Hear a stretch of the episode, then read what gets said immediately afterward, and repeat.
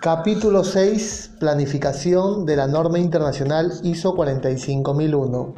6.1. Acciones para abordar riesgos y oportunidades. 6.1.1. Generalidades. Indica la norma internacional que al planificar el sistema de gestión de la seguridad y salud en el trabajo, la organización debe considerar las cuestiones referidas en el apartado 4.1, contexto, los requisitos referenciados en el apartado 4.2, partes interesadas, y 4.3 del alcance delimitado en ese sistema de gestión de la seguridad y salud en el trabajo, a fin de determinar aquellos riesgos y oportunidades que son necesarios para abordar. Los riesgos, recordemos, son aquellos incertidumbre que tienen un impacto negativo al desempeño del sistema de gestión y las oportunidades son aquellas circunstancias que tienen un efecto totalmente positivo. Cuando la norma menciona abordar, sin lugar a dudas, los efectos positivos deberías de aceptarlos, compartirlos, explotarlos. Y aquellos que tengan un efecto negativo, sin duda habrá que alejarse, apartarse, transferirlo o compartirlo, protegerse ante estos riesgos. La norma también indica que al determinar estos riesgos, tú conllevarás a tres grandes logros. Ítem A, asegurar que el sistema de gestión pueda alcanzar los resultados previstos. Y esto porque de manera muy anticipada hemos podido determinar y poder eh, plantear acciones cuando se presenten aquellos efectos negativos. Y aquellos efectos positivos pues los vamos a aprovechar. Ítem B. Prevenir o reducir los efectos no deseados. Y por supuesto es que tenemos planes de actuación cuando se presenten los efectos negativos. Y el ítem C, lograr la mejora continua.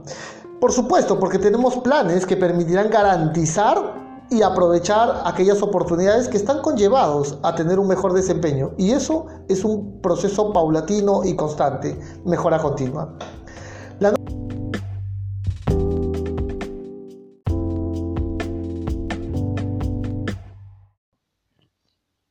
norma internacional también indica que al determinar los riesgos y oportunidades para el sistema de gestión de la seguridad y salud en el trabajo y sus resultados previstos que es necesario abordar, la organización debe tener en cuenta los peligros, los riesgos y los otros riesgos.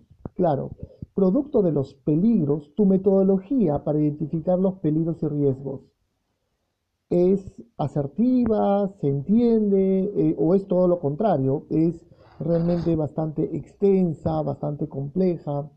Eh, la identificación de los peligros, la metodología para valorar los riesgos de seguridad, conllevará el análisis en ese sentido de generarle una mejor oportunidad para sintetizarla, hacerla más amigable, entre otras.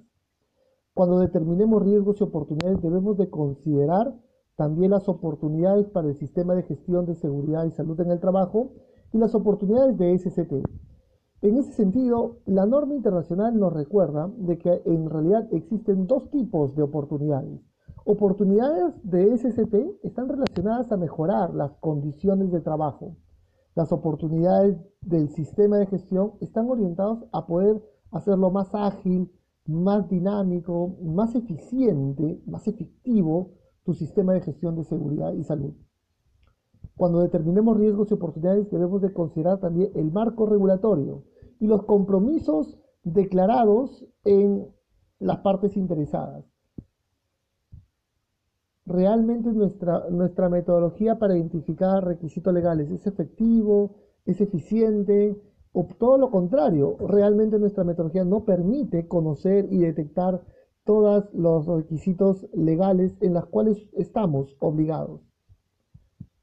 La norma internacional también en este apartado señala que la organización en sus procesos de planificación debe determinar y evaluar los riesgos y oportunidades que son pertinentes para este resultado del sistema de gestión de seguridad y salud en el trabajo, con los cambios en sus procesos, en el sistema de gestión, En el caso de cambios planificados, permanentes o temporales, debemos llevar a cabo la evaluación de riesgos.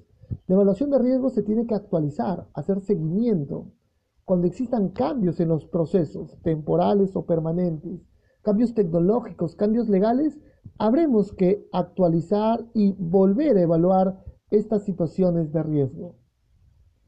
Finalmente, la norma internacional en este apartado 611 nos recuerda que la información, que la organización debe mantener la información documentada sobre los riesgos y oportunidades que hemos detectado, sobre los procesos y acciones necesarias para determinar y abordar riesgos y oportunidades.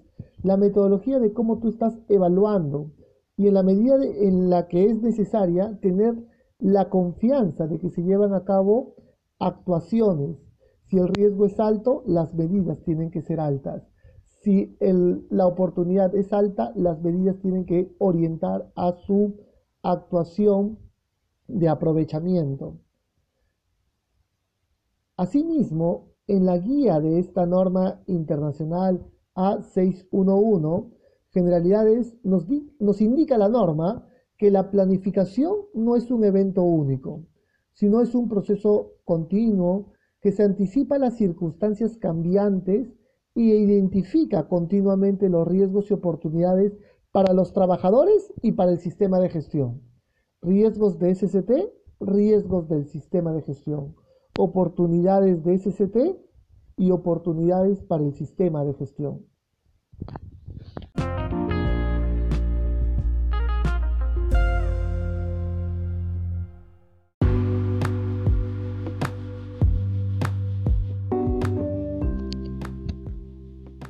Los efectos indeseados, indica la guía de la norma internacional ISO 45001, nos recuerda que puede incluir o generar potencialmente lesiones o deterioro de la salud relacionados con el trabajo, incumplir los requisitos legales y con ello finalmente sanciones, multas, indemnizaciones o incluso el daño de la reputación que tiene y no se pudiera calcular realmente cuánto es el costo que puede dañar y marginar la imagen reputacional de una organización.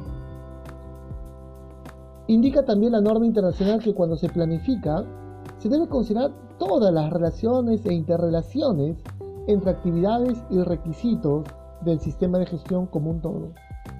Aquellos compromisos, aquellos elementos relevantes eh, que tú estás obligado a cumplir, pues realmente deberemos de garantizar su cumplimiento, porque los efectos son totalmente negativos a la organización.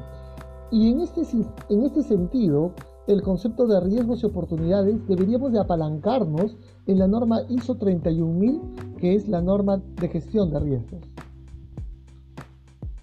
Las oportunidades para la seguridad y salud en el trabajo, dice, abordan la identificación de los peligros, cómo se comunican, cómo se analiza, cómo se mitiga y si son conocidos.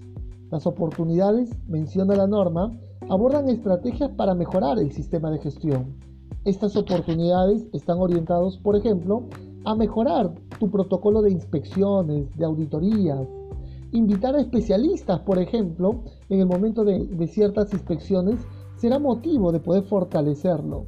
El análisis de los peligros, de la evaluación, de mejorar la funcionalidad, la metodología, la mejora del desempeño, atenuando trabajos monótonos, el, ritmo predeterminado eh, eh, elevar los mecanismos de control será una forma de poder mejorar, de, mejorar el sistema de gestión.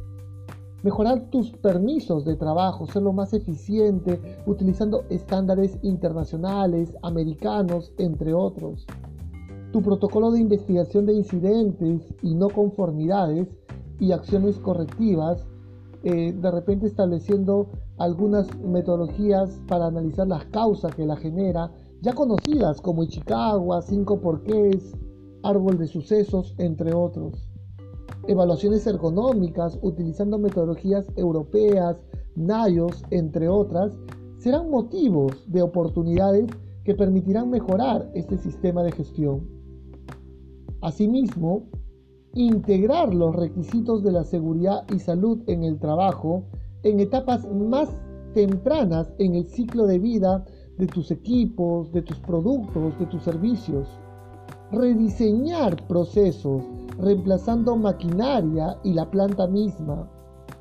Integrar, menciona la norma, requisitos de la seguridad y salud en el trabajo en la etapa más temprana para la planificación y reubicación de eh, horarios, de procesos, revisar los procedimientos de trabajo, mejorar la cultura de la seguridad y salud, tales como poner, eh, ampliar las competencias, habilidades blandas, mejorar climas de trabajo, por ejemplo, participar las gerencias en inspecciones será motivo de mejorar la cultura, hacer más visible el apoyo de la alta dirección en la cual él haga reconocimientos, comunicaciones, entre otros. Mejorar la participación de los trabajadores, utilizar prácticas de benchmarking en la cual eh, hay ciertos concursos, reconocimientos, felicitaciones para la buena participación de los trabajadores.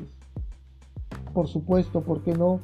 Colaborar en foros en que se centran temas de salud y seguridad. Eh, llevar nuestras experiencias a estos congresos será parte de las oportunidades que permitirá eh, hacer más robusto nuestro sistema de gestión de seguridad y salud en el trabajo. Espero que esta información te haya sido valiosa. A la distancia, un fuerte abrazo y estamos en contacto. Gracias.